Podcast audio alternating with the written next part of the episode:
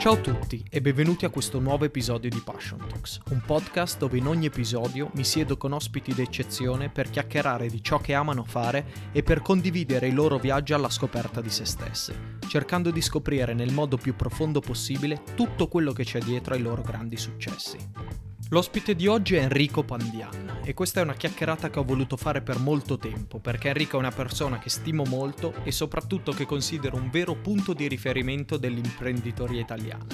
Enrico ha cominciato la sua avventura imprenditoriale a soli 19 anni e da lì non si è più fermato. Negli ultimi 22 anni ha fondato ben 18 start-up, tra cui Matura.it ed Everly. Nel 2020, in piena pandemia, ha chiuso la sua terza exit con la vendita di Checkout Technologies. Nel 2021 ha lanciato la startup alla quale sta lavorando adesso, Startup Gym Studio. Startup Gym è una società che investe, affianca e crea nuove startup, importando modelli di business e futuri trend tecnologici in Europa, partendo appunto dall'Italia. Personalmente penso che ciò che contraddistingue i veri imprenditori di successo è quella capacità e volontà di andare avanti, seguendo una visione che gli permette di persistere soprattutto quando il gioco si fa veramente duro. Ed Enrico ne è un vero esempio e spero che questa chiacchierata possa essere fonte di ispirazione per chi come me ha il sogno di diventare un imprenditore. Adesso mi taccio e vi lascio al vero motivo per cui siete qui. Signore e signori, Enrico Pandian. Ciao Enrico, eh, benvenuto a Passion Talks. Sono felicissimo di poter fare questa chiacchierata e curioso di percorrere un po' la tua storia e soprattutto cosa ti ha portato ad essere uno dei punti di riferimento del mondo startup in Italia perché io sono che, dell'idea che è sempre bello esaltare le exit, gli unicorni, round multimilionari, ma penso che quello che sia particolarmente affascinante è tutto quello che c'è dietro a questi successi, perché come tutti sappiamo creare una startup eh, è tutt'altro che una passeggiata. E tu di startup ne hai create ben 18 eh, e sei riuscito a fare tre exit. Ci racconti come è iniziato e come è nata questa tua passione per la tecnologia? Allora, ehm, è iniziata diciamo relativamente tardi rispetto, se vuoi, ai giovani di adesso, nel senso che eh, io ho fatto ragioneria programmatore, perché mia mamma voleva che, face, che andassi in banca e io invece, diciamo, ero più orientato su qualcosa di nuovo e ricordo che la prima connessione internet l'ho, l'ho, cioè, ho navigato su internet per la prima volta che avevo 17 anni, che adesso sembra assurdo perché mia bambina di, di, di di, di sei anni naviga e anzi mi chiede come si costruiscono i siti web. Quindi eh, sono partito molto tardi, però insomma, sai, era, erano gli inizi di internet. Anche adesso sono gli inizi di internet e, e quindi insomma c'è stato modo di crescere velocemente. Ho capito. E facendo sempre riferimento a queste, eh, alle 18 società che hai fondato, ci sono dei sì. momenti specifici nel creare startup che ti appassionano particolarmente? Sì, e, e sì. sono cambiati questi momenti dalla tua prima, quando sei uscito dal liceo, a, Startup Gym di adesso? Ma, eh, quello che è cambiato è la, la, mia maturità, nel senso che ovviamente, sai... Ehm, cioè, all'inizio, quando parti e non hai mai provato prima, è ovvio che eh, pensi tantissimo, magari ti fai anche delle pare mentali inutili su alcune cose, dopodiché pian pianino il tuo filtro mentale inizia a capire cosa è importante e cosa non lo è e anche diciamo a, a lavorare in un certo modo. Io attualmente eh, su alcune cose, ad esempio, me ne curo molto poco, sono molto focalizzato sulle altre, rispetto all'inizio delego tantissimo eh, cosa che all'inizio facevo molto poco, quindi in realtà sono maturato, sai, questo è uno di quei lavori nei quali, so, fare l'imprenditore è un lavoro nel quale non c'è una scuola, ci sono ottime scuole per, fa, per diventare manager, ma non ci sono scuole per diventare imprenditori, semplicemente perché mi sono accorto, io come puoi capire ne conosco tantissimi, che noi imprenditori siamo in realtà tutti diversi, nel senso che abbiamo una storia diversa, in realtà ci accomunano degli elementi, secondo me, ehm, che è, secondo me, uno, uno, dei tanti è la voglia di, di, riuscire a fare qualcosa di diverso, di impattante eh, sul mondo. Eh, il fatto che molte volte quello che ho notato è che siamo anche, eh, sai, magari non eravamo i più bravi a scuola, ma eravamo eh, tra i più svegli, eh, eh, quindi ci sono degli elementi un po' particolari, non è per tutti, perché poi ci sono anche invece imprenditori diversi, ok? Però quello che ho notato è che alla fine siamo tutti uniti da una grandissima curiosità verso il nuovo, verso eh, qualcosa che non conosciamo, siamo disposti a imparare a qualsiasi età, eh, siamo disposti ad ascoltare, che è una cosa molto importante, siamo molto umili. Eh, una delle cose che ad esempio io eh, adesso inizio a sentire, ormai ho, ho 42 anni, il fatto che la gente mi dice, ma sai che non mi aspettavo che tu fossi così frugale, ad esempio, nella tua vita? Perché non so cosa pensi, no? che giri con, con l'elicottero, eccetera. e invece è proprio quello, cioè quello è proprio è una cosa che ho imparato, perché io ho avuto una grande sfortuna, lo dico sempre, che diciamo non la prima, ma, ma la seconda società che ho aperto, avevo 20 anni, è andata molto bene e quindi avevo tanti soldi in tasca a 20 anni, è una delle cose peggiori che può accaderti in assoluto, perché pensi che da lì in poi sarà tutto un, crescendo, in realtà il mondo imprenditoriale è esattamente il contrario. E eh, mi ricordo che la prima macchina che mi sono comprato, la mia prima macchina che ho avuto è stata una Porsche eh, a 20 anni, capisci? E quindi già quando parti in quella maniera lì è, è, una cosa che adesso a mia moglie ogni tanto glielo dico, ma sai che non riuscirei più a comprarmi quella macchina lì perché, perché non ne sento più la necessità, hai capito? Eh, quindi impari tante cose, ci sarebbero secondo me enciclopedie da scrivere su, su, su, su queste storie di vita, insomma. E, ehm, parlavi Enrico di delegazione e penso che nel tuo caso sia una parola particolarmente importante perché eh, tu hai questo approccio seriale all'imprenditoria, perché è completamente diverso da quello a cui siamo abituati in Italia, in cui imprenditori rimangono nelle loro società tutta la loro carriera. Eh, com'è che hai capito che questo modello era quello giusto per te e magari se puoi spiegare in due parole in cosa consista questo approccio seriale? Allora, ci tengo a farti un piccolo preambolo. Allora, eh, io non arrivo da una famiglia ricca, arrivo da una famiglia di imprenditori. I miei genitori sono figli di agricoltori che sono scesi dalle montagne della Lessinia veronese, sono venuti a Verona. Mio papà molto giovane, a 22 anni più o meno, si è comprato eh, con le cambiali un negozio di caramelle a Verona. Quindi io arrivo da una famiglia di commercianti, quindi ho sempre respirato quella cosa lì. Eh, in negozio, nel magazzino del negozio avevo un lettino perché i miei, ovviamente vendendo caramelle, puoi immaginare che la sera di, di, di, Natale o di Pasqua si lavorava e quindi io ero in negozio con loro. E questo però per me è stato molto importante perché mi ha fatto capire che in Italia se vuoi riuscire a costruire qualcosa, se vuoi prendere quel cosiddetto ascensore sociale, ci sono veramente poche cose che puoi fare. Probabilmente uno è fare il politico e l'altro è fare l'imprenditore. Ok, eh, quindi ho, ho, puntato su quello che mi piace di più, che è costruire. Facciamo un imprenditore. E quindi sono partito con alti e bassi tra le 18 società, diciamo, che ho fondato negli ultimi 22 anni. Ce ne sono alcune che sono andate molto bene, alcune che sono andate male. Però il discorso de- della serialità nasce proprio da quello. E ti racconto uno dei motivi che poi mi ha spinto in modo particolare. Perché io prima ho sempre fatto delle cose, sì, alcune sono andate bene, eh, alcune sono andate male, eccetera, ma in modo particolare ho iniziato, diciamo, a delegare e a costruire seriamente società più o meno da quando ho iniziato a fondare il Supermercato 24, che adesso si chiama Everly. È il momento per cui, dopo 24 mesi dalla fondazione, avevo costruito un team di 25 persone, avevo raccolto più di 5 milioni, 6 milioni di euro, eccetera, ho capito che era il momento di, di, di, fare qualcos'altro, è stato il momento nel quale non c'era un incentivo per me a rimanere.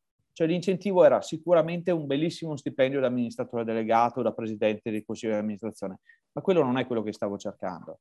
Io quello che cercavo era equity, ok? Quindi da lì ho, ho, non c'era uno stock option pool per, per l'amministratore delegato, ho semplicemente detto, guardate, troviamo qualcuno sicuramente più bravo di me a gestire una fase che io non avevo mai visto prima, quindi un po' se vuoi c'è anche il de-risking, e dall'altra parte io mi siedo, faccio il presidente del consiglio di amministrazione e intanto mi guardo in giro. E questo è stato per me, diciamo, un eh, canovaccio da poi ripetere nelle successive società. Quindi la serialità in realtà nasce principalmente per ridurre il rischio, perché il problema che tu vedi, ma anche di tanti noi start-upper, diciamo, conosciuti in Italia, perché ce ne sono tanti, che sono fully invested in una sola cosa, hai capito? E con il rischio che se per caso quella cosa risaltasse, questi hanno perso gran parte della loro vita, diciamo, eh, a fare una sola cosa. Quindi per me è stata solo riduzione del rischio. Certo. Una diversificazione del portfolio come, esatto. come qualsiasi altro investimento. E, ehm, e, questo modello, questa logica rende la scelta del manager, eh, ancora parlando di delegazione, a cui fare avvitamento assolutamente cruciale. Quando è che capisci che è arrivato il momento di cercare un manager o un amministratore delegato e che qualità cerchi in queste persone? Ma allora, eh, diciamo che tu dovresti cercarle di continuo, perché il problema è che la persona giusta non è che la trovi in tre mesi. Qui non si tratta, non, è, non stai assumendo uno sviluppatore che è uno di eh, 10-15 che hai, stai assumendo la persona più importante dell'azienda, dopo di te probabilmente. Uh, quindi la ricerca è sempre continua. Io in modo particolare ho capito che mi diverto, cioè uh, fino ad un certo numero di persone, fino ad un determinato uh, livello di complicazione. Quindi arrivato a quel livello lì, in realtà prima, almeno nove mesi prima, mi metto a guardare sul mercato chi c'è. Poi sai, il mio lavoro quotidiano è, è incontrare persone, nel senso che più persone incontri, più idee incontri, più persone interessanti incontri, capito? contatti, connessioni. Questo è il lavoro che alla fine faccio principalmente, capito? Il lavoro dell'imprenditore secondo me è molto semplice nel suo, nella sua complessità ed è quello di trovare le persone giuste e metterle nella condizione ideale per esprimere al meglio il loro potenziale. Questo è quello che, che cerco di fare. Certo, e, e, queste persone giuste parli sia delle persone a capo delle startup che poi deleghi, che il, le persone che poi vanno a, a creare la startup dal, dal, team di cinque persone a, a più di cento gli anni dopo. Eh, questa la, la, ricerca del talento è uno dei temi più caldi e più importanti, eh, quindi, quindi sono, impor- sono, contento che tu l'abbia menzionato. Eh, e negli ultimi vent'anni hai lavorato con moltissimi imprenditori, hai investito in diverse iniziative e se non sbaglio, correggimi se sbaglio, ehm, parli con tre imprenditori o tre founder ogni giorno perché ti piace proprio rimanere in connessione con loro, come hai detto tu, eh, parlare di, di idee, eh, dare i tuoi consigli magari e capire un attimo che tipo di eh, nuovi business ci sono sul mercato. Hai notato un comune denominatore tra gli imprenditori più di successo con cui hai lavorato? Sì, eh, c'è un tratto che eh, secondo me è fondamentale ed è il fatto di ehm, rischiare tu- tutto. E questo è molto particolare eh, è anche molto difficile, eh, nel senso che tutti noi quando vogliamo arrivare ad un determinato livello dobbiamo veramente mettere eh, le palle sul tavolo e dire ok, sono all in su questa cosa qui, se va bene so che eh, porterò a casa molto bene, se va male eh, sono disposto a perdere tutto. Anche perché, ti dico, io una cosa che, un tratto molto particolare che ho visto di, di, di tante persone è il fatto che non siamo preoccupati delle perdite, semplicemente perché abbiamo capito che riusciamo a creare eh, ricchezza anche nel futuro. Capito? Quindi questo è, un, è, una cosa molto particolare, che è molto diversa. Ad esempio, a me capita, ad esempio, di incontrare ragazzi che arrivano da scale up, magari da Silicon Valley, che non erano, non erano diciamo, nel top management, magari erano sotto, ma avevano delle stock option magari hanno fatto, quando sono andati in IPO, hanno preso più soldi mediamente di un CEO italiano che ha una startup che di enorme successo, capito? Eh, la differenza è proprio quella, cioè eh, lì è stato un momento della vita, sono stati bravi, hanno scelto il bene, eccetera, eccetera. La differenza è che l'imprenditore, anche se li perdesse tutti, il giorno dopo si rimette in pista per crearne di nuovi, senza nessun tipo di problema. Insomma. Molto interessante questo. Sì, sì, sì, ancora è proprio rischiare tutto e, ed è forse proprio questo che vi tiene vivi, vi, tiene, vi dà la grinta, la passione di, di andare avanti. E, nel, e, per farti diventare appunto l'imprenditore che sei diventato, eh, ci sono state persone a cui ti sei ispirato, mentori dai, dai quali hai tratti insegnamenti importanti? Sì, assolutamente. Tieni presente che l'unica differenza è che rispetto... Io ho iniziato nel 1999 a fare l'imprenditore ok? Uh, quindi non c'era la letteratura che c'è adesso. Non è che andavi, non andavi su LinkedIn, e, cioè non c'era questa roba qua, ok? Quindi era molto più complesso e parlavi principalmente con imprenditori della, diciamo, della tua zona. Io sono di Verona. La mia grossa fortuna è stata che a Verona c'era uno dei tre confondatori di Virgilio.it, che si chiama Marco Benatti, eh, che quindi era già un uomo di tecnologia, era già a un livello molto superiore rispetto all'imprenditoria classica eh, della mia zona e lui è stata la persona che mi ha, mi ha, svegliato, mi ha fatto un po' capire che c'era qualcos'altro al di là di vendere caramelle o fare il commerciante, capito? c'era questo nuovo mondo di internet che arrivava e tra l'altro su quello lui mi ha instradato su, su fare determinate cose e quello è stato diciamo, il motivo eh, per il quale poi mi sono sempre dedicato alla tecnologia. Interessante questo perché eh, tu hai menzionato un mentore eh, fisico, tra virgolette, questa, questa, persona di Virgilio. Ieri stavo ascoltando un podcast del, dell'amministratore delegato founder di Snowflake, che io considero veramente un mentore eh, che non ho mai conosciuto perché veramente ha un, un approccio all'imprenditoria eh, che mi appassiona tantissimo. E lui parlava sempre di avere anche delle aziende, dei modelli di business a cui si è ispirato, per esempio Amazon e Apple, lui li menziona sempre sempre. Per te ci sono qualche, eh, qualche esempio di magari società o anche startup che tu dici, mamma mia, quel modello funziona veramente bene, eh, lo prendo come fonte di ispirazione? Guarda, in realtà ce ne sono tante. Tra l'altro questa è una delle domande che io faccio sempre ai candidati eh, founder in residence di Startup Team, cioè quali sono le aziende che che avrebbero voluto fondare, quelle esistenti che, esatto. che avrebbero, e il perché e, e, capire, perché è importante questa cosa. Ce ne sono tante, ehm, soprattutto adesso ne sto guardando tante nel campo del, diciamo del, del climate change, eh, quindi tutto quello che fa bene a, a, alle persone, alla comunità, all'ambiente. Questo è secondo me la cosa più interessante di, di questo momento qua. Dall'altra parte ne sto guardando una che mi piace in modo particolare sulla tecnologia che si chiama eh, Nothing, eh, che è un nuovo brand tecnologico. Eh, quindi guardo un po' di tutto per, per, per, un motivo molto semplice, Martino, perché alla fine si copia sempre. Quindi io quello che guardo è quello spunto che dico, cacchio, questa roba qua prima o poi la applicherò anch'io su qualcosa perché è veramente interessante. Certo, volevo toccarlo un filino più avanti questo spunto, però visto, visto che l'hai menzionato mi sembra estremamente interessante perché ehm, tu, tu, dici sempre che in Italia abbiamo questa fortuna di essere due o tre anni indietro al resto del mondo, eh, quindi mi sembra veramente che con dei tool abbastanza semplici riusciamo un po' ad avere questa sfera di cristallo. Eh, tu che, che strumenti utilizzi? Perché mi interessa proprio nel day to day cosa fai perché vorrei anch'io capire. Le, le, leggo un sacco eh, leggo, leggo, vabbè, a parte i vari TechCrunch, VentureBeat, eh, eccetera, poi sono iscritto a una miriade di newsletter, di, di, fondi di investimento, di partner di fondi, eh, perché è importante ovviamente non solo avere il tuo circolo di amici che, che, che, ti dà qualche consiglio, ma insomma leggere anche opinioni che sono fuori dal tuo mondo, perché io penso che solo se leggiamo qualcosa che è diverso rispetto al nostro pensiero eh, riusciamo a creare qualcosa di, di veramente nuovo.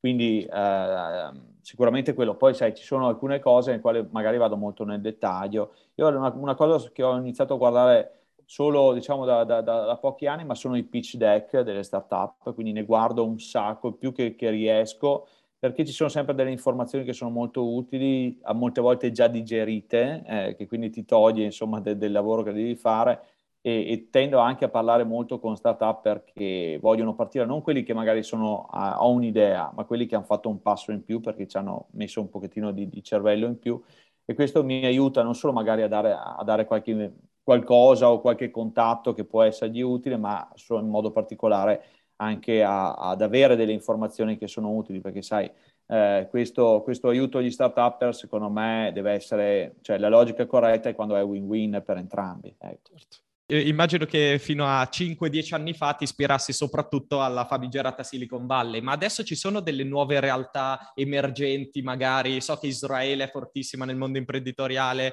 eh, stai guardando la Cina che, o, o, sei sempre focalizzato soprattutto sugli Stati Uniti? Ma era, ti dico la verità che non è che ho mai, non ho mai apprezzato la Silicon Valley, eh, ah. pur avendola vista e, e dan, dandoci molto spesso. Eh, perché è un mondo completamente diverso da noi. Cioè, noi in Italia siamo eh, fortunati, come dicevi prima, perché siamo due o tre anni indietro rispetto al mondo, quindi ci basta eh, leggere un, un, una rivista straniera per leggere quello che succederà nel futuro da noi, ma dall'altra parte non possiamo pensare di lavorare come loro. Quindi io ad esempio una cosa che, che mi fa sempre sorridere è quando il classico wannabe startup va in Silicon Valley, torna e pensa di di fare eh, cacaio, diciamo. ecco, eh, poi in realtà ti scontri con, con, la realtà italiana. Noi, secondo me, dobbiamo essere molto lucidi eh, nel vedere cosa, eh, com'è l'Italia, qual è il tessuto imprenditoriale, il tessuto di investitori, il tessuto industriale italiano e adattarsi a quello. Nel senso che noi qui abbiamo un ambiente che è diverso da qualsiasi altro paese del mondo, il che può essere una sfiga, ma anche una fortuna, capito? E dobbiamo capire com- come riuscire ad estrarre del valore da questo ambiente. Quindi io guardo, guardo, tutto il mondo perché tutto il mondo ti dà dei, dei, dei suggerimenti utili, magari non utili, o magari ti, ti, fa vedere qualcosa che succederà anche qui nel futuro. Però se tu vedi negli ultimi 90 giorni che è cambiato improvvisamente il mondo del venture capital, tutti iniziano a licenziare. L'altro giorno sentivo fondi di investimento americani e, ed europei, diciamo fuori, italiana, fuori dall'Italia, che licenziano dipendenti. Adesso non penso che in Italia nessun fondo licenzierà qualcuno semplicemente perché siamo già molto piccoli. Noi in realtà non avremo questo grosso eh, scossone, diciamo, perché le valutazioni sono già un terzo, un quarto rispetto all'estero, quindi non si abbasseranno, rimarranno quelle, probabilmente spero eh, si alzeranno un pochettino di più, semmai. Dobbiamo guardare però ovviamente un po' tutto. Eh, io guarderei veramente molto il paese, ecco. Guardare il paese, sai, bisogna avere un occhio su, sulla nostra realtà e un occhio fuori per capire come ci evolveremo nel tempo, ma guardando l'attuale. Certo, tra l'altro quello che stavi dicendo mi ha veramente eh, fatto ricordare un, un, documentario che tu tra l'altro hai consigliato su LinkedIn settimana scorsa e volevo ringraziarti per quello perché è stato fantastico. Il ah. codice è da un miliardo di dollari che dice esattamente quello che dici tu, cioè loro vanno in Silicon Valley, tornano, sì. prima cosa che fanno, macchina del caffè in ufficio, come se sì, questa sì. fosse la priorità. E, e, e poi ti scontri con delle realtà diverse. Il loro obiettivo era creare questa realtà a Berlino e no, non è possibile. Comunque è veramente un capolavoro. Tu ti sei eh, ritrovato un po' nella storia di questi due ragazzi? Assolutamente, ma perché tu, tutte le, le, cavolate che hanno fatto loro le ho fatte anch'io, capito? Quindi è ovvio che, che, ti, che ti, ritrovi ass- assolutamente. In realtà tantissime cose di quello che hanno fatto loro sono successe anche a me nel corso de- delle varie imprese e secondo me c'è da pensare perché eh, infatti la, la, cosa bella di adesso è che tu hai questi documentari, hai libri, hai persone, cioè se vuoi puoi ridurre la, i tuoi errori di tantissimo, se sei disposto a, a, tenere la, la, testa aperta, ad imparare, ad ascoltare i consigli. Rimanendo su, questa, su, questo tema degli errori, da quando hai iniziato il tuo percorso in, imprenditoriale, qual è stato l'errore da quale hai tratto i maggiori insegnamenti? Ce ne sono tantissimi. Forse uno dei primi, che è quello che poi succede di solito a tutti, è il fatto di lavorare con gli amici, che per me è stato un errore molto grosso, nel senso che si lavora con i professionisti. Magari sono anche amici, sei molto fortunato che lo siano, ma devono essere dei professionisti. Questo è il punto eh, numero uno. Il secondo è che bisogna capire che ci possono essere persone, ci sono persone più brave di te, magari su alcuni verticali. Io dico sempre che io in azienda non so fare niente. Cioè io l'unica roba che, che, se vuoi, l'unica specialità, ad esempio, di Startup Gym, adesso siamo ormai 24 persone, l'unica specialità che ho è che parlo con gli investitori, ma in realtà sto, se vuoi, pian pianino insegnando al mio cofondatore a farlo, a fare anche lui la stessa cosa, capito? Perché questo mi, mi aiuterà a, far pass- a lavorare meno su quella cosa lì e pensare a, alla fase successiva, capito? Quindi noi dobbiamo essere capaci di, di, sapere un po' di tutto, ma non essere bravi in nulla, è semplicemente avere sotto eh, delle persone più capaci di noi. Poi c'è questo famigerato dato che secondo me va preso assolutamente con le pinze, però 9 eh, startup su 10 falliscono. Eh, e, e, quindi volevo chiederti qual è che sono gli... Sì, ah, sono d'accordo che va contestualizzato, dipende da, da, tantissime cose, però ci fa capire quanto sia difficile creare una startup. Eh, quali certo. che sono gli errori più comuni che hai visto commettere da altri founder? Non tanto la tua esperienza, ma che hai visto commettere che hai detto, cavolo, magari se non fate questo errore eh, potete avere una startup più di successo? Allora, c'è un errore che adesso lo dirò e sembrerà una follia. Eh, focalizzarsi più sulle metriche che sui soldi che si hanno in cassa. Questo è l'errore che in Italia lo facciamo tutti. Ma, e ti spiego anche il motivo. Eh, eh, ce lo hanno insegnato da piccoli. Cioè, noi siamo sempre stati eh, educati che ehm, si studia, si va a scuola, si fanno i compiti e eh, si prende un bel voto questo invece è un lavoro nel quale tu studi, fai i compiti, vai a scuola e ti danno un brutto voto, anche se hai studiato e sei il numero uno, hai capito? Perché le metriche non sono legate al funding, ok? È una cosa diversa. Bisogna essere molto più attenti, soprattutto nella fase iniziale, ad avere i soldi in cassa per riuscire a gestire eh, il futuro dell'azienda, piuttosto che fare belle metriche. Infatti io molte volte lo dico, ferma, cioè avete fatto delle metriche, ok, quanti soldi abbiamo, per quanti, so, per quanti mesi servono, facciamo fundraising, è la cosa più importante. Sempre essere alla ricerca di questi fondi perché, tra virgolette, non sono mai abbastanza. Abbiamo parlato di come fare startup sia una montagna russa e che sia tutt'altro che una passeggiata. Dov'è che trovi gli stimoli e potremmo dire anche il coraggio di andare avanti quando il gioco si fa particolarmente duro? A me piace quando si fa duro, anzi eh, è proprio quella la, la parte più, più interessante, intellettualmente interessante per me il rischio che, che, vedo è che molte volte spingo perché diventi più dura la situazione per riuscire a capire come risolverla. Cioè, a me piace risolvere questi, questi rebus, hai capito? Um, quindi direi che, uh, che è proprio una, è una sfida, hai capito? È un po' come, sai che tu quando prendi gli ingegneri in una startup non è che vengono perché li paghi bene, perché li paghi peggio di solito rispetto a, ad andare in Accenture o da qualsiasi altra parte li prendi perché c'è una sfida tecnologica. Ecco, la mia ha lo stesso tipo di sfida, capito? Mi piace que- la sfida di riuscire a far andare bene questo oggetto, eh, raccogliere gli investitori giusti, eh, far vedere le metriche giuste, questa è la mia sfida. E visto che mi piacciono le sfide, ci gioco, insomma. Certo. E, e, cos'è che diresti, proprio facendo riferimento a quello che hai detto, a, al tipico laureando che esce dall'università e ovviamente prima cosa va ne, vado nelle big four, vado in consulenza, vado in banca, cos'è che diresti a queste persone? Ma intanto questa cosa qui sta cambiando, È io l'ho, l'ho, l'ho, vista, l'ho, vista tanti, esatto, l'ho vista tantissimo nel corso degli anni. Eh, quindi adesso diciamo che i trade-off è vado nelle big four, come dicevi tu, o vado in una scale-up. Di solito queste sono le, le, le le due opzioni principali, ancora forse le Big Four vincono ancora. Sai, per uno che, che, che esce da un'università e vuole crescere velocemente, Uh, secondo me puoi andare, io sai, non so se hai visto il TEDx che ho fatto su eh certo, questa cosa qua. Certo. Ecco. Lo, ecco. lo consiglio, eh. lo metterò in descrizione perché oltre ad essere uh, interessantissimo fa morire da ridere, io per lo Esatto, sì, sì. esatto. È, è, proprio quello, cioè se vuoi andare a fare il criceto e lavorare per qualcun altro, sì, sicuramente cre- crescerai in entrambi, eh, non c'è... Certo. Cioè, assolutamente a livello di competenza cresci in entrambi. La differenza è che qui hai un'opportunità in più, eh, che è quella anche di stare bene mo- economicamente nel futuro. Capito? Poi può andarti bene, può andarti male, ma questa è proprio una scuola, perché ricordiamoci che la vita non può essere sempre un crescendo. Eh.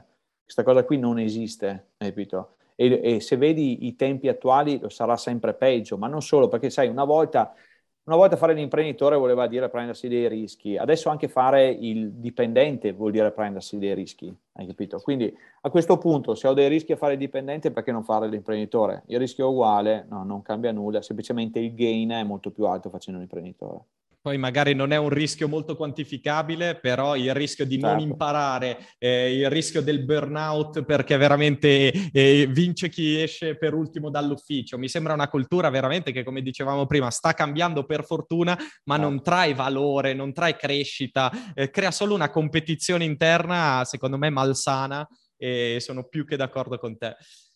Eh, abbiamo parlato, menzionato molto brevemente le exit prima sì. e eh, tu hai fatto un exit particolarmente interessante per me perché l'hai fatta durante il Covid e mi, mi piacerebbe sapere un filo i dettagli di, di, come sia andata, di un po' la burocrazia che c'è dietro, i problemi che hai riscontrato e, e iniziamo con un piccolo preambolo di, di cosa stiamo parlando. Tu stai parlando eh, dell'exit di Checkout Technologies che è stata il 20 marzo del 2020, quindi in piena pandemia. Se non ricordo male in Italia abbiamo chiuso tutto l'8 o il 9 marzo, una cosa di questo genere. Eh, a pensarci ancora, ti dico la verità, mi viene da vomitare, eh, nel senso che è stata una cosa veramente difficilissima. Ti faccio un po' di preambolo. Ehm, eh, questa è stata una società che io ho fondato nel 2017 insieme a un mio co-founder. Um, l'ho, l'ho, l'ho fatta finanziare, abbiamo costruito il team. A un certo momento, avendo un co-founder, che era eh, per me una cosa nuova, perché sono sempre stato fondatore unico, non ho dovuto cercare un amministratore delegato perché avevo il mio co-founder, quindi lo è diventato lui. L'unica cosa che abbiamo fatto è stato mettergli di fianco un CFO, che gli desse una mano su quello che diciamo non era mh, nelle sue corde, ecco per capirci. E così è andata, eh, dopo circa 18 mesi abbiamo, fatto questo cambio e io ho fatto il presidente del CDA e poi ne ho fondata un'altra che si chiama Fresco Frigo. Um, questa gestione, ad esempio, non è stata positiva, nel senso che uh, questo ragazzo sotto pressione, eccetera, non è riuscito a gestire bene le cose. A un certo momento, nel 2019, me lo ricordo ancora, era aprile, ma aprile forse maggio, eh, mi chiamano i soci e mi dicono guarda Enrico la situazione non ci piace, eh, vogliamo che riprendi la situazione eh, in mano. Io ovviamente ero amministratore delegato di Fresco Frigo e quindi gli ho detto eh, va bene, eh, lo si fa, però con una logica di exit. Quindi io entro, ma ve lo dico già, cercherò di vendere la società. Va bene, perfetto, sono rientrato. La grossa fortuna è che lì sotto avevamo un CTO eh, che si chiama Igor, ragazzo bravissimo, eh, che mi ha dato una mano incredibile eh, e questo mi permetteva di andare in checkout eh, un giorno a settimana, ma di avere tutto in ordine perché lui era veramente uno che, che, che sa gestire le cose e eh, nel giugno dello stesso anno mi sono trasferito due mesi con la mia famiglia in Silicon Valley per cercare questa exit. Quindi sono andato là, ho iniziato a incontrare tutti i miei competitor, che tra l'altro è stato molto interessante perché tutti molto disponibili ad incontrarti, anche se sei un loro competitor, perché io arrivavo dall'Europa che per loro era ancora un punto di domanda. Se per gli americani l'Europa è un posto dove vai in ferie, non è un posto dove vai a fare business, e quindi erano tutti interessati a capire come fosse possibile che la stessa cosa esistesse in Europa, quindi abbiamo fatto pranzi, aperitivi, ma veramente tantissimo. Ed è il bello, se vuoi, di essere in Silicon Valley, il fatto che non è che mandi, non è che fai una call e poi è morta lì. Tu lì con le persone ti incontri più e più volte, quindi nascono anche delle amicizie.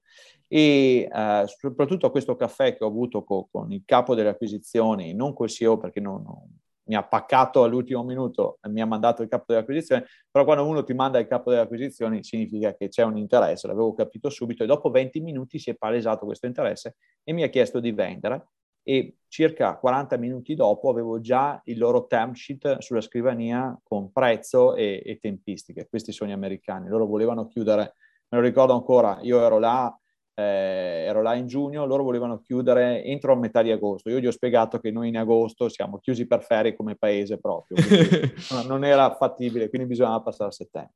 Da lì eh, sono venuti a settembre, a settembre tutto ok, eccetera. L'ultimo giorno c'è stato un, un qui pro quo, come si dice, con il mio cofondatore e se ne sono andati e quindi lì l'exit era saltata. Il 31 dicembre dello stesso anno, mi ricordo ero a Venezia per festeggiare il Capodanno, mi mandano un WhatsApp dicendomi vogliamo continuare la discussione. Di solito, sai, quando uno torna, compra. Questa è la regola proprio aurea. E infatti, tre mesi dopo hanno comprato. Ok, però tre mesi nel quale ovviamente si è accelerato tutta la due diligence di prima, quindi si è rifatta con conoscenze ovviamente migliori anche da parte loro. Il problema è stato proprio l'inizio della pandemia, nel senso certo. che eh, noi eravamo già in una situazione di merda, diciamo, eh, come Italia, eh, quindi noi l'8 eravamo chiusi. Loro il 20 marzo erano il primo giorno di chiusura completa, eh, shelter in place, eh, come si dice da loro, eh, e quindi abbiamo avuto, eravamo dal notaio a Milano, perché io ero in Veneto a Verona, non potevo spostarmi di regione, dal notaio a Milano c'era l'avvocato nostro e c'era il loro avvocato italiano, ok? Con il notaio e questo è stato l'ultimo atto che il notaio ha fatto eh, prima di, di, chiudere. E la cosa difficile è stata che ci abbiamo messo 12 ore perché la banca americana non c'era nessuno, non mandavano i soldi. Non e quindi è stato veramente molto complesso. Esatto, è stata una cosa, guarda, ti giuro, incredibile. Avessimo aspettato un giorno in più non avremmo mai fatto questa exit qua. Sono convinto di, questo, di questa mm. cosa qua. Quindi e, è stata... Certo. No, e l'interesse dell'acquirente è venuto veramente dopo 20 minuti del... Sì, sì, 20 minuti. 20 minuti. Nel senso, ma perché sai, loro, eh, io l'ho capito dopo, dopo tanto tempo, ta- due cose ho capito. La prima è che eh, loro sono molto diretti, quindi non, non, è come da noi che ci si guarda, ci si capisce, hai capito? Lì loro vogliono acquisire talento, loro comprano, non c'è nessun problema. Dimmi, sì, dimmi sì. qual è la cifra e, e, questo è quello che, che, possiamo arrivare. Fine. E infatti anche le tempistiche loro sono assurde rispetto a noi. noi per chiamare, io per chiamare un'assemblea ci impiego otto giorni, loro volevano chiudere quella roba lì in, in 30-40 giorni, capisci che è impossibile, non ci avrei mai fatta proprio tecnicamente. E il secondo punto che ho capito invece è che nel nostro caso, noi eravamo una società nata nel 2017, noi siamo nati un mese prima di loro, per farti un esempio, solo che noi avevamo raccolto 4 milioni di euro, loro ne avevano raccolti al tempo già 80, se non mi ricordo male, ma la loro tecnologia era identica alla nostra, cioè non era fatta meglio. Io pensavo fosse, sai, una roba incredibile, e invece col tempo, capendo, eccetera, ho capito che loro facevano questa acquisizione perché noi eravamo stati molto bravi in 15 persone, capito, rispetto alle 250 che avevano loro. Quindi questa è, una cosa importante da tenere presente. E questa è, se vuoi, quella differenza che mi chiedevi anche all'inizio, cioè noi qui con meno capitale, magari anche meno costi, perché un matematico da noi non costa la cifra che costa là, ok? Ma noi qui riusciamo a fare delle cose molto interessanti, con poche persone, semplicemente perché abbiamo meno soldi. Io dico sempre che quando, quando non hai soldi in tasca sei più intelligente, ed è vero, hai capito? Perché di solito il, il, nelle startup succede una cosa incredibile, che quando tu chiudi il fundraising e fanno il bonifico sul conto, improvvisamente ci sono delle spese che non hanno senso, hai capito? Certo. Eh, beh, le, le, cene, parte, le cene, diciamo un po' le feste, capito? O, o delle sedi mega galattiche per, un, per, situazioni che non ne hanno ancora bisogno. Soprattutto adesso, post pandemia, diciamo che sedi mega galattiche se ne vedranno un, un po' meno. E, esatto. e, e, invece eh, adesso che siamo in un clima un po' di incertezza, hai notato più difficoltà nel raccogliere fondi? Eh, magari stai vedendo dei challenge che magari prima non c'erano, adesso che siamo in un periodo un po' delicato? Sì, eh, ma questo in realtà ci deve far fare un po'... Sì, è, è molto più difficile, è difficile per tutti. Allora, c'è i fondi stranieri che voglio, vogliono venire in Italia già da sei mesi, io ne, ne, incontro molto spesso perché vengono giù a fare il tour, diciamo, dell'ecosistema italiano, eh, però so, adesso, in questa situazione qua sono tutti lì alla finestra che aspettano, ma tutti stanno aspettando perché non abbiamo ancora raggiunto, diciamo, la, la parte più eh, bassa eh, di, di questo ciclo economico. Quindi sono tutti lì che aspettano, dico, aspettiamo altri tre mesi, sei mesi, vediamo cosa succede. Ok, i fondi italiani ehm, deployano capitale eh, perché ce l'hanno principalmente da CDP, dal da Fondo Europeo degli Investimenti, eccetera, ma anche loro sono un po' più cauti. Eh, sono tutti un po' più cauti, semplicemente perché il futuro è più incerto rispetto a quello che avevamo prima. Questo però ci deve aiutare a fare un, un passaggio mentale, nel senso che non è che questa situazione qua significa meglio non fare startup, non è così. Questa situazione significa è meglio che faccia una startup pensata in una maniera diversa. Quindi io il consiglio che darei a tutti è, è questo. Eh, pensate, facciamo sempre cose innovative, quindi sappiamo che domani mattina non faremo un euro di EBITDA e non lo faremo probabilmente nei prossimi cinque anni, ma dobbiamo pensare che tra dieci anni lo faremo. Questa società sarà valutata un multiplo del nostro EBITDA, come succede nei private equity tradizionale, ok? Quindi se ho una società che adesso eh, fa zero, ma tra dieci anni farà un milione di EBITDA e il multiplo mia, del mio settore è, facciamo, 10x, quindi 10 milioni di euro di valore alla società, a ritroso mi costruisco il round. Questo significherà una cosa importante, eh, valutazioni più basse e maggiore diluizione per i founder, che è la parte negativa se vuoi. Quindi lì dobbiamo essere bravi noi a costruire dei sistemi alternativi e dire, va bene, io accetto delle diluizioni superiori, ok? E accetto eh, delle valutazioni inferiori, ok? Però dall'altra parte, se raggiungo l'obiettivo, ho, devo avere un premio particolare, un earnout, ok? Quindi il modo per costruirlo c'è. È ovvio che non faremo mai, non saremo mai come il fondatore di Gorillas che improvvisamente fa un'azienda in un anno vale un miliardo e lui probabilmente si fa un secondario da 100 milioni. Ok, queste cose qua probabilmente spero che non succedano più. Perché e, e si stanno vedendo i risultati. Esatto, stato... esatto o quello di WeWork, perché alla fine ne, ce ne conoscono tanti, insomma, di, di, situazioni, però non sono sane, capito? Quelle situazioni succedono quando il, costo del denaro è zero. Adesso il costo del denaro c'è, sarà sempre più alto, ci sarà l'inflazione anche, quindi eh, dobbiamo pensare di fare le cose in una maniera diversa. Io penso che in Italia abbiamo già un po' di vaccino su questa roba qui. Certo, eh, penso che sia una delle skill più importanti per un imprenditore, il continuo adattamento, il sapersi eh, muovere a seconda anche di, di, di, come sia la situazione eh, macroeconomica, diciamo. E, ehm, guarda Enrico, io starei veramente qua ore a parlare, ma purtroppo siamo arrivati alla fase finale di questa chiacchierata. Eh, volevo chiederti se ci fosse un messaggio finale che volessi lasciare ai giovani magari che ci hanno ascoltato perché possano eh, pensare in grande, perché secondo me, eh, soprattutto in Italia, ma in generale gli imprenditori magari faticano un po', eh, parlavamo prima del documentario, a pensare alla nuova Google eh, oppure a pensare eh, veramente in grande. Che, che messaggio daresti per magari mantenere la tenacia e l'ambizione per poter veramente fare la differenza? Che non bisogna aver paura. Questo, questo, è nel senso che eh, io li vedo eh, i business plan di, di, quelli che partono e tutti guardano il mercato italiano perché noi siamo molto locali, capito? Eh, e anzi a volte abbiamo, siamo timidi nel dire no, io questa roba qua voglio farla diventare una multinazionale globale. Se tu lo racconti a qualcuno, questo, sei scemo, fai, fai, fai, una piccola media impresa. No, è esattamente il contrario, cioè gli investitori vogliono sentire che quello che fai tu è una cosa super, che diventerai il leader mondiale di quella cosa. È questo che vuole sentire l'investitore, non vuole sentire che farò certo. una bella aziendina italiana, che fa le bidà, che cresce il 5% all'anno e se cresco il 15% stampiamo, stampiamo lo champagne, hai capito? L'investitore di venture capital vuole sentire, no, voglio un'azienda che cresce il 300% ogni anno, che va all'estero, che diventa il leader mondiale, che compra gli altri, questo è quello che vogliamo sentire. Quindi cerchiamo di essere un po' meno timidi, capito? Eh, cerchiamo di pensare veramente che il mondo è molto grande e possiamo andare a prenderci. Guarda, fantastico, eh, miglior chiusura non potevo immaginarmela. Enrico, è, una, è, stata una chiacchierata interessantissima, spero che ci siano tanti takeaway e consigli e anche storie interessanti che i nostri ascoltatori abbiano apprezzato e ti ringrazio ancora tantissimo. Grazie mille per aver ascoltato questo episodio di Passion Talks. Spero che vi sia piaciuto e vi ringrazio per averlo seguito fino in fondo. Se avete trovato valore in questa chiacchierata, il modo migliore per sostenere questo podcast è lasciare una recensione, condividerlo con gli amici a cui pensate possa interessare o condividerlo sui social media. Apprezzo tantissimo il vostro supporto e vi prego di contattarmi direttamente su Instagram o su Facebook se avete feedback o idee per migliorare i contenuti del podcast.